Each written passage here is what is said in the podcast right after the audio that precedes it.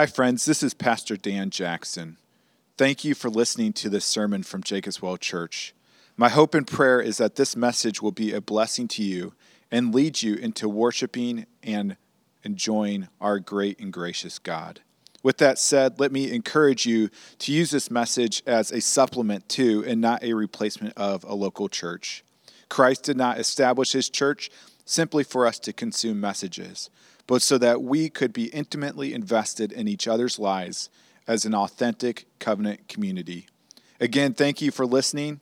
And if you want more information about Jacobswell Church, please visit our website at www.jacobswellgb.org.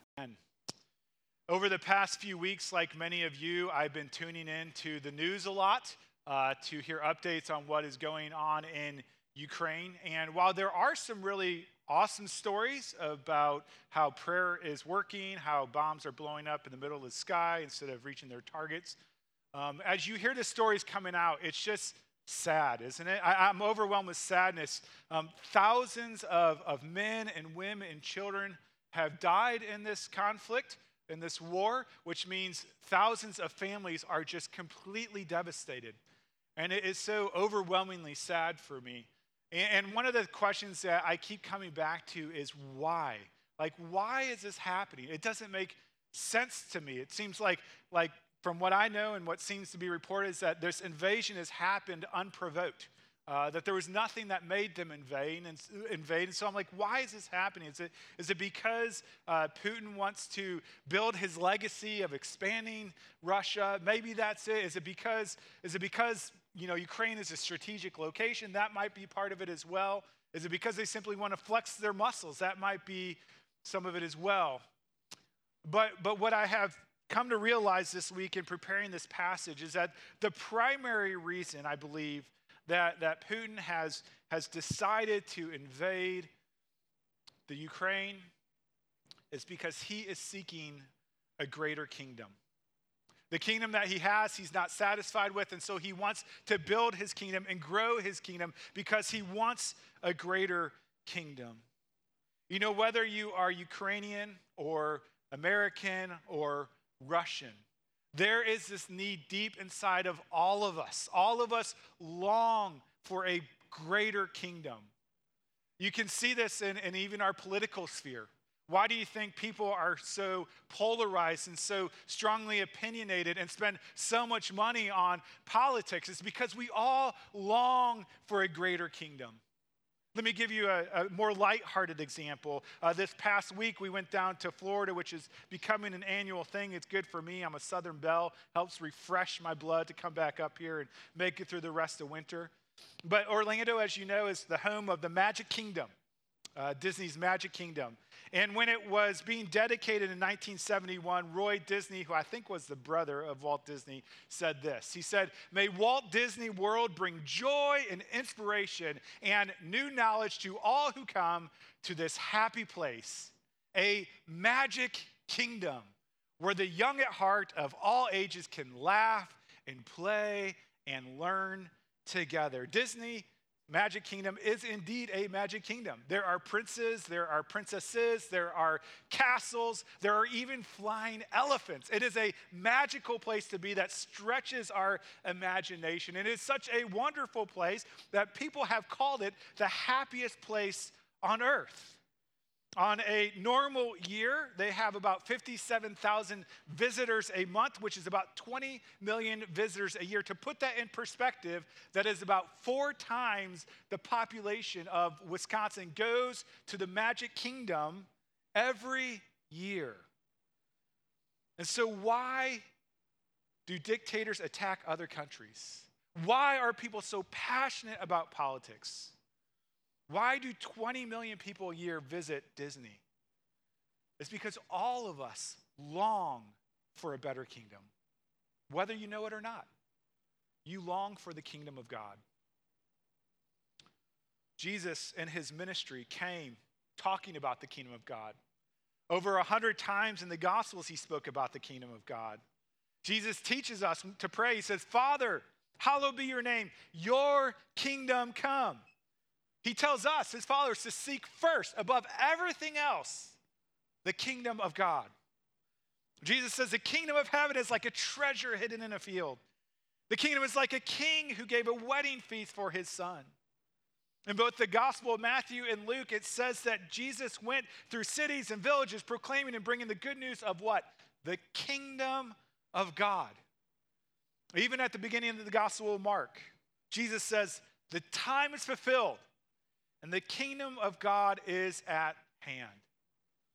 You know, we celebrate here a lot that Jesus came and died for our sins to save us and to reconcile us to God, raising on the third day to give us newness of life. And this is to be celebrated and rejoiced in. We cannot over promote it, but Jesus is more holistic than that. Jesus not only came to save sinners, Jesus came to establish a glorious kingdom, a kingdom that every heart in this world longs for, whether they know it or not. And so that's what we'll be looking at today. If you would please open up to Mark chapter 4. Uh, if you're in the red Bible, is page 839 in the red Bible. If you don't have a Bible, feel free to go grab one, bring it back to your seat. You will absolutely need it. Uh, just prior to today's passage, Jesus tells a parable of a sower and seed in different soils. And in verse 11 of chapter 4, if you just want to peek there, it says, Jesus said to his disciples, To you has been given the secrets of the kingdom of God. But for those outside, everything is in parables. And so today, Jesus continues to be more explicit in his teaching about the kingdom of God, but he also does it in parables, which makes it, yes, more rememberable, but also a little bit more confusing. And so, uh, hopefully, as we walk through this, we'll see a better picture of this kingdom, the kingdom of God.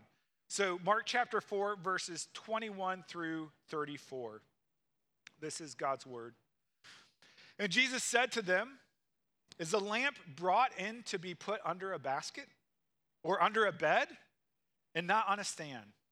For nothing is hidden except to be made manifest, nor is anything secret except to come to light. If anyone has ears to hear, let him hear. And he said to them, Pay attention to what you hear. With the measure you use it, it will be measured to you, and still more will be added to you. For to the one who has, more will be given, and from the one who has not, even what he has will be taken away. And Jesus said, The kingdom of God is as if a man should scatter seed on the ground. He sleeps and rises night and day, and the seed sprouts and grows. He knows not how. The earth produced by itself first the blade, then the ear, then the full grain in the ear. But when the grain is ripe, at once he puts in the sickle because the harvest has come. Verse 30. And Jesus said, With what can we compare the kingdom of God? Or what parable shall we use for it? It is like a grain of mustard seed, which, when sown on the ground, is the smallest of all seeds on earth. Yet when it is sown, it grows up and becomes larger than all the garden plants and puts out large branches so that the birds of the air can make nests in its shade. With many such parables, he spoke the word to them as they were able to hear it.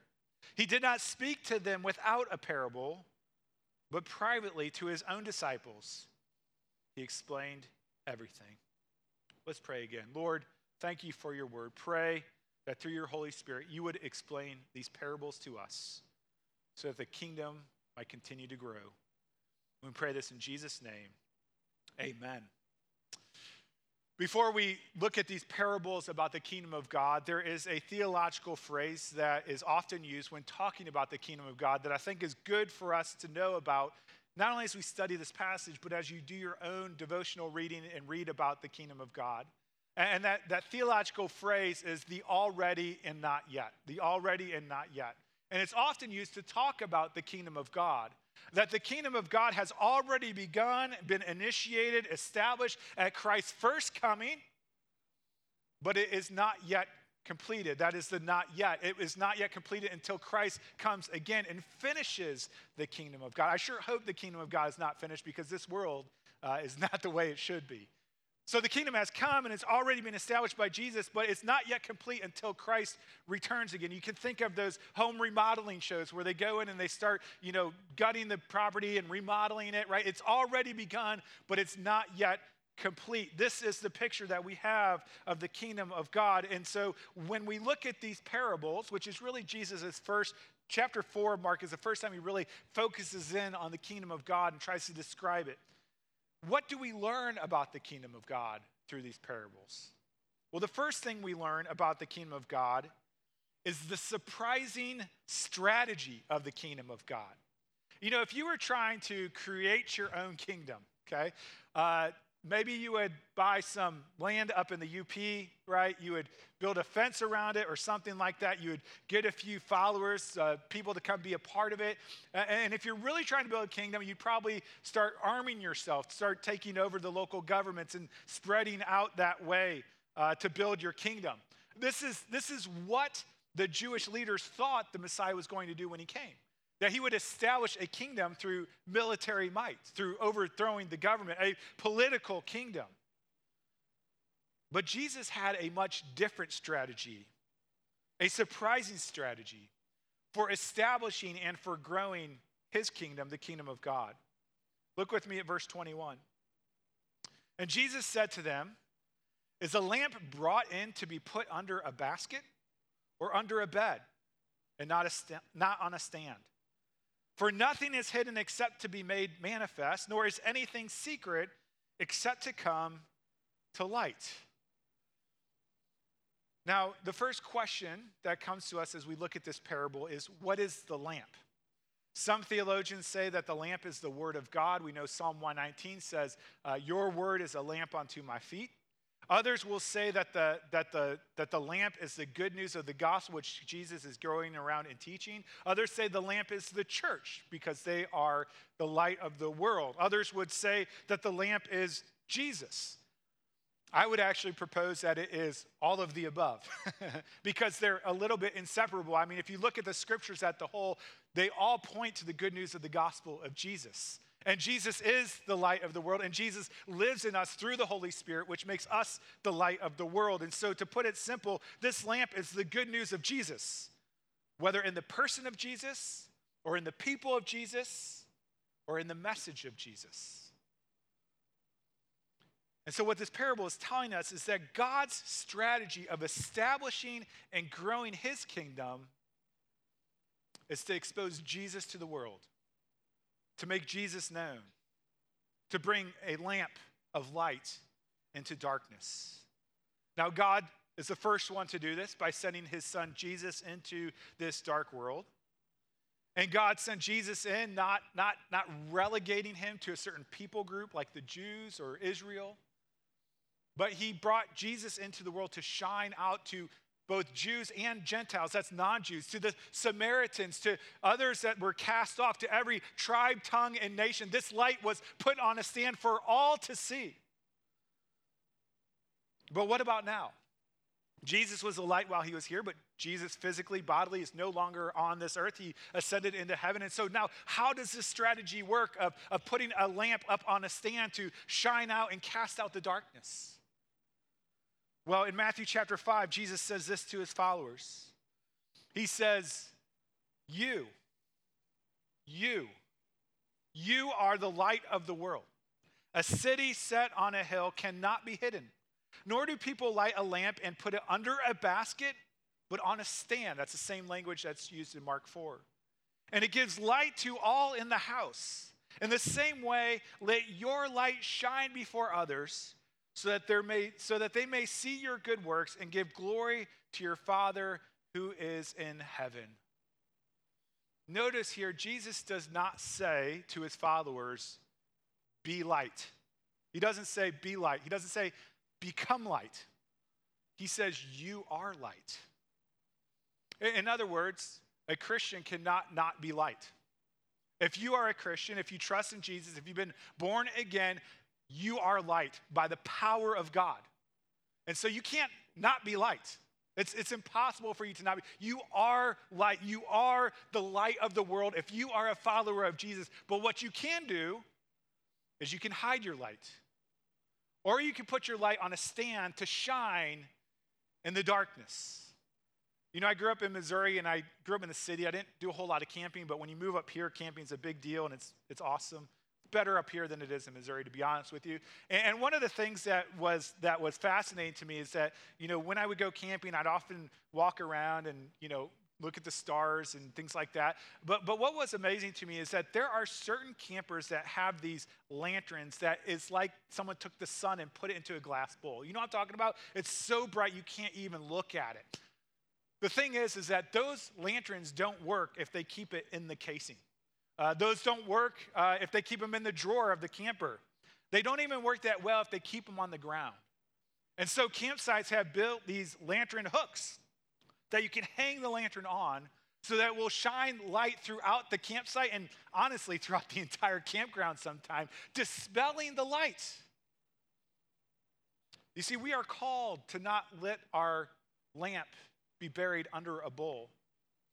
But so many times, that's just where we naturally gravitate to, unintentionally. Unintentionally. It's true, I think, of all of us. Our light gets hidden because we get busy with family things, with, with sports, with uh, you know, fixing this house and another house. Uh, we, get, we get busy with um, you know, reading books and binge watching certain series. Um, there's all sorts of things that we get busy with that we have no space to be light in darkness. And so to become, to put your light on a stand takes intentionality. It's saying, okay, what are the dark areas of this world that I can be a part of to shine my light? In some ways, Jesus' strange strategy is for you to simply show up in dark places. That might mean talking to people in the workplace, might mean talking to your neighbors, having someone over for a meal. Someone just before the service shared with me about how they had their neighbors over who are walked away from the church and just how encouraging that was because they're so ripe and ready to learn about Jesus. And so these are ways that we can shine in this world. We have to be intentional because our natural gravity is to go under the bowl of our house and to not get out into the darkness. Jesus continues in verse 23. He says, If anyone has an ear to hear, let him hear. And he said to them, Pay attention to what you hear. With the measure you use it, it will be measured to you, and still more will be added to you. For to the one who has, more will be given, and from the one who has not, even what he has, Luke 8 actually says, even what he thinks he has, will be taken away. And so basically, uh, what this is teaching us is that in the kingdom of God, the rich get richer and the poor get poorer. Which, which sounds awful to us, but he's saying those who are spiritually rich in Christ and, and seek first the kingdom of God will grow in their relationship with Christ and grow in their relationship with God. But those who have like a few Bible verses and, and kind of, you know, not really dedicated to following Jesus as Lord, they will have what they have taken away from them. But here's the premise of this, of this parable right here is that whatever you put into the kingdom of God, however you seek first the kingdom of God in your devotional time, uh, in, in, in your small group time, in your, in your witnessing to other people, whatever you invest in the kingdom, you will not only receive that investment back, you will receive a disproportionate amount of blessing back for whatever you invest into the kingdom. And so, what we learn here is that as we seek to faithfully shine the light of Jesus, not only does the kingdom grow out there, but the kingdom grows in here.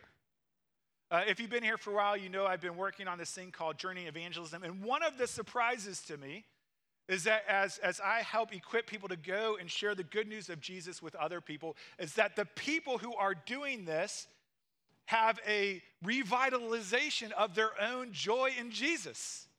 And so we, we may think, okay, people go and share about Jesus, other people go share about Jesus because they have so much joy in Jesus, and so they go share about Jesus. But in fact, it's kind of the opposite. In many ways, they kind of work together, but, but it's because they go and share about Jesus and talk about Jesus with others that their joy in Jesus grows. You know, you've probably heard of BOGO, buy one, get one free, which is a great offer, you know. But this is so much greater than that. I mean, God is so generous. He says, with the measure you use, it, it will be measured to you, and still more. Still more will be added to you. This is like a matching pledge campaign where you pledge $100 and someone matches it with $10,000. It doesn't, it's disproportional.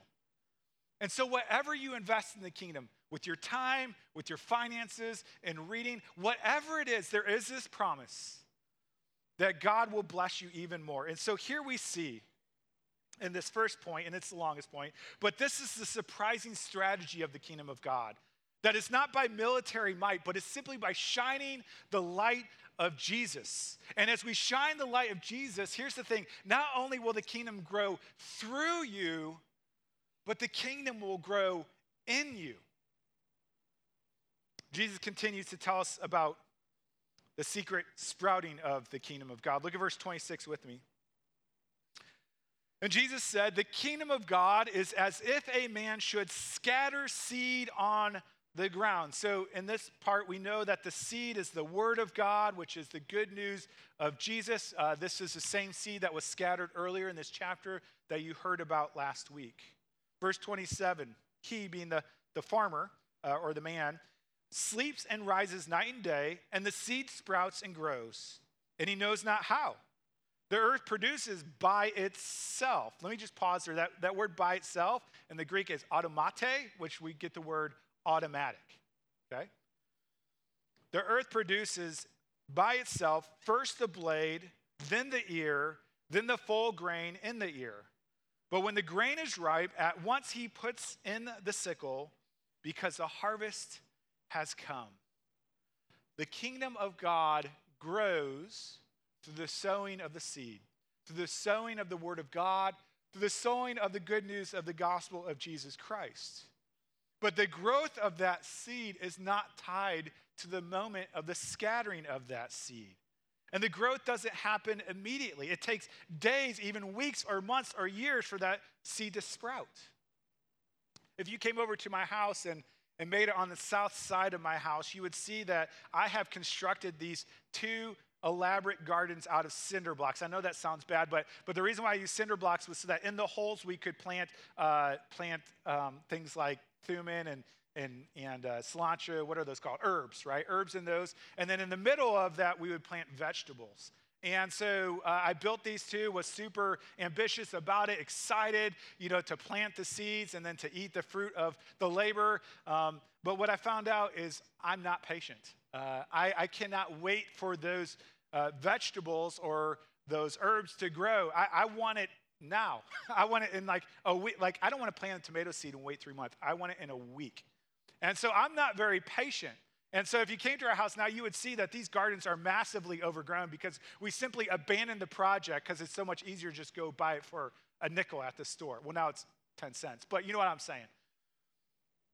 Sadly, sadly, I would say I am a impatient gardener with people as well, oftentimes. Sometimes I'm patient, but many times, especially if I'm honest with my own kids, like, I want my kids to stop sinning right now. Like, what's wrong? Why are they still sinning?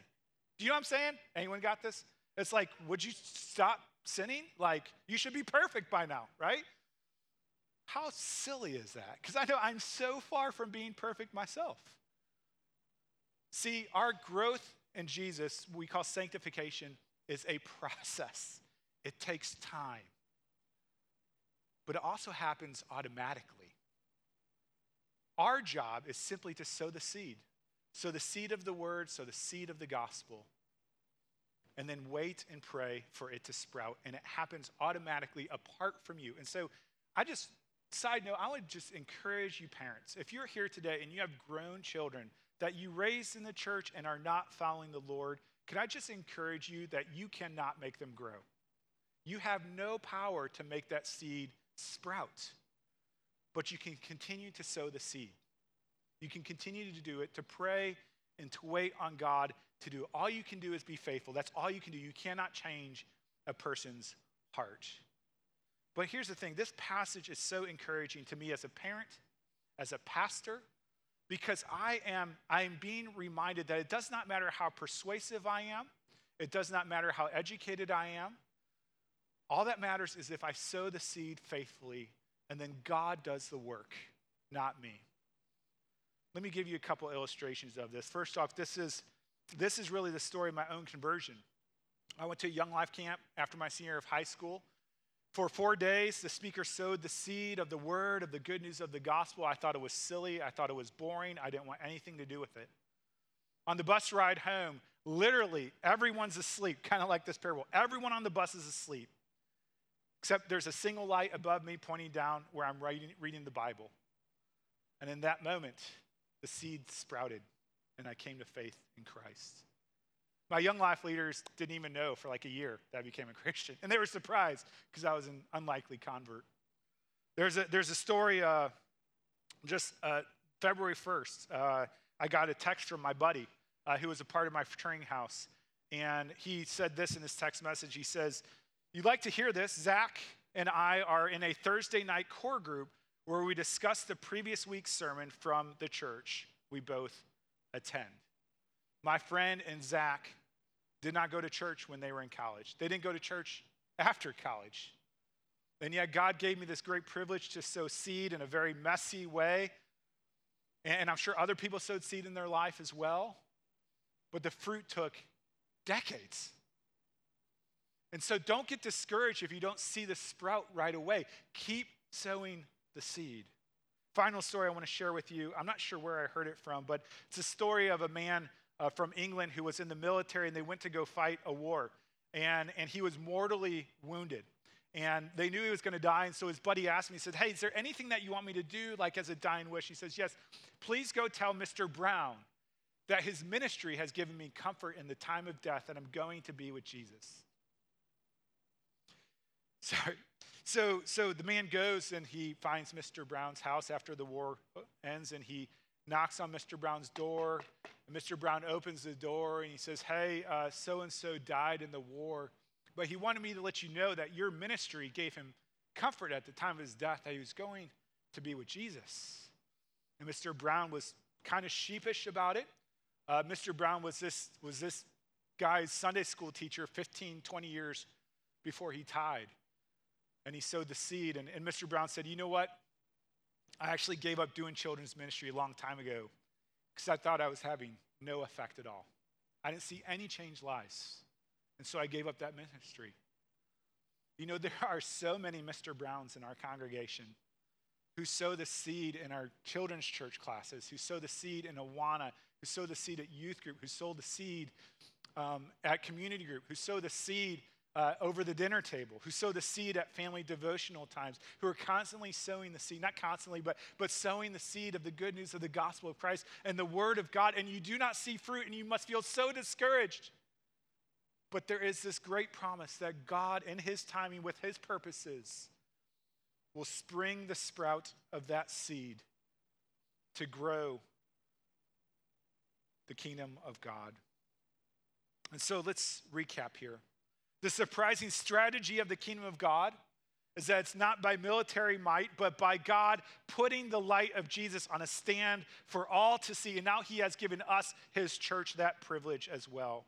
The secret sprouting of the kingdom of God is that it happens after the seed is sown, gradually, often when the sower is asleep or is away. And so, this is an encouragement to us keep sowing, even if you don't see the fruit.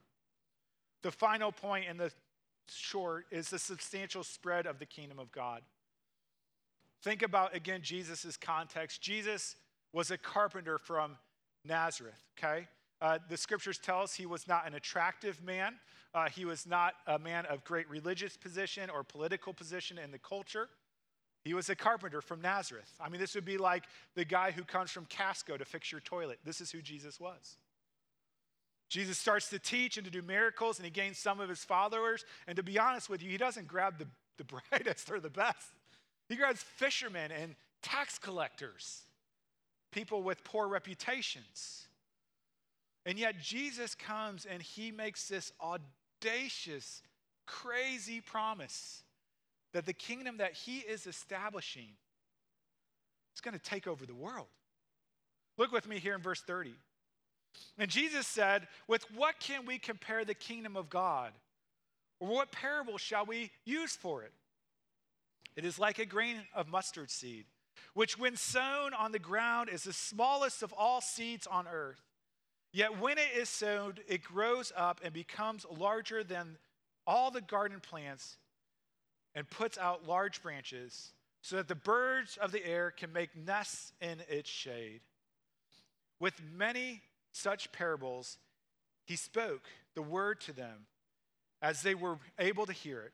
He did not speak to them without a parable, but privately to his own disciples, he explained everything. You know, I already confessed to you that I'm not a gardener. Um, I don't know what a mustard seed looks like. I don't know what a mustard tree looks like. All I know is I like mustard on my hot dog. And so, if you don't know what a mustard seed or mustard tree looks like, here is an illustration of a picture of a mustard seed and mustard tree. I think we got one. There we go. If you can see here, there is a mustard seed, a tiny little seed, um, in a person's uh, blown up fingers. Uh, and here's a mustard tree, okay? And so as I looked at this picture, I thought, you know, how many of these little seeds would it take to make up this tree? Like if this is like a Dippin' Dot, if you know what those are. Like if you crunched them together, how many would it take to make a tree? I don't know, like a gajillion, maybe? I, I have no idea. It would take a lot to, to make up that whole tree. And this is what Jesus is trying to communicate that from this one seed, this one Jewish carpenter from Nazareth is going to sprout the kingdom of God that is going to overtake the entire world. History has pro- proven this to be true. Uh, it, it, has been said that about a third of the world claims to be Christian. We know not all of those are Christians, but would identify Christianity as their main religion. And unlike other religions, Christianity actually infiltrates every ethnicity, uh, every, every, uh, every uh, financial status. Uh, it, it, infiltrates the entire world. Uh, here's a map that was put out by PBS uh, back in 2010. And, and they kind of marked here, like, what are the major religions of the world? And they marked here in purple Christianity, where it's the dominant religion uh, throughout the world. And then they marked these other religions. And what you notice here is that Christianity is spread out through the entire world. And we know even in China, which the dominant religion is non religion, we know that the gospel and Christianity is growing like gangbusters. And so we know it's growing even in these areas here. But what you notice with a lot of the other religions is a lot of them are arranged by, by ethnicity, by geography. But the kingdom of God has spread throughout the entire world. And so this this, this carpenter from Nazareth makes this amazing promise that none of his disciples could really understand. But today we see has come true that Christianity, the kingdom of God, is taking over the world. And it's doing it with a surprising strategy, which is not a military might, but about sharing a story. A story of a Jewish carpenter who claimed to be God, who died on the cross, and rose again on the third day. That is the strategy that has overtaken the world. Let me end with this. Um, a few years ago, my family goes down to Florida almost every year now. Uh, again, like I said, I'm Southern Belle, it's just good for my soul. And so a few years ago, we went down there, and uh, I was looking at the prices to go to uh, the Magic Kingdom, Disney, and I'm like, oh man, that's pricey. Uh, and so when you put together that with parking and other things, it ends up being like $1,000 for our family, which is okay. I mean, we could do that, but you're also adding that on top of, you know, hotels and getting there and all that sort of stuff. If you're a parent, you know what I'm talking about. It just, it adds up very quickly. And so I'm like, okay, we're never going to do this, and I'm totally fine with that. Like, I'm okay that we're not going to go to the Magic Kingdom. A little sad because it's such a special memory for me, but I won't be able to take my kids, and that's okay. Well, then I found out I could get in for free. Do I have your attention? I could get in free to the, to the Magic Kingdom. And, the way that you can get in, do you want to know how to get in free? Do you want to know? I think you do. The, the way that you can get in free uh, is not by going on a timeshare tour, uh, it's not with a magic ticket. The way that you can get into the Magic Kingdom is only, for free, is only through a person. And that person for us is my Uncle Fred. I'm sorry, he's not your uncle, but he is my uncle. Uncle Fred worked at Disney for several years. And because he worked at Disney, he now has free passes that he can use with family members. And so we got in free to the Magic Kingdom. We also got in, uh, we got free parking because through this person, Fred, we got in. But what's so interesting is as we went to the Magic Kingdom, it wasn't as great as I remembered it to be as a child.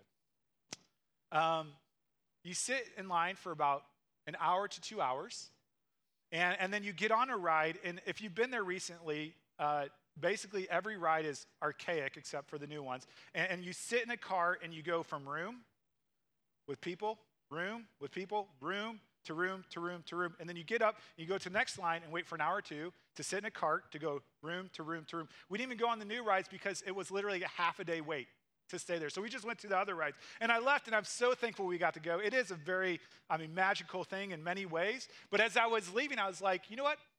I'm okay if I never come back here. I'm okay. I'm all right if I don't come back. And as I was thinking through that, even last night, I was like, you know what? If, if the happiest place on earth, if the most magical kingdom on earth does not satisfy my soul, doesn't that mean we're made for a greater kingdom? Does that mean that we are made for a more magical kingdom? Where all the sad things of the world come untrue, where there's no waiting line, and where we will never get bored and we will be in constant joy. Friends, this is what Jesus has come to do. He has come to establish the kingdom that all our hearts long for, the kingdom of God. But here's the thing you can't afford it, you can't get in. You could sell all your possessions and you wouldn't be able to get in. But Jesus has provided a way that you can get in for free. And it's through a person, it's through the King himself who has beckoned us to come into the kingdom of God and to enjoy the beauty and the blessing and the majesty and the wonder of the kingdom of God. And it's a kingdom that you will never get bored of. You see, Jesus made a way into this happy, magical kingdom in a surprising way with a surprising strategy. You see, Jesus didn't kill his enemies to establish his kingdom, but he was killed by his enemies on our behalf to die for our sin. And then three days later, he secretly sprouted, raising from the dead, conquering Satan, sin, and death on our behalf. And now, through this good news message of Jesus, it is substantially spreading his kingdom throughout the entire world, but also in our own lives. And so, friends, if you want to be a part of this kingdom, or if you want more of this kingdom, come to the King. He is the only way into this kingdom. Let's pray. Lord, we are so thankful that you see this world and you say, it's not good. We need another kingdom. We need to fix all the broken things of the world. And so you have done that by sending your Son, the light of the world, into the world to redeem us, redeem the world, draw it back to yourself, Lord God, and establish your kingdom on this world. And Lord, how we long, how we long for you to finish that kingdom, where you make all things happy and holy in the presence of our King. And so, God, I want to end this prayer with a prayer that your son taught us, where he said, Our Father who art in heaven, hallowed be your name. Your kingdom come. Your will be done on earth as it is in heaven. Give us this day our daily bread and forgive us our debts as we forgive our debtors. And lead us not in temptation, but deliver us from evil. For yours is the kingdom and the power and the glory forever. And all God's people said, Amen.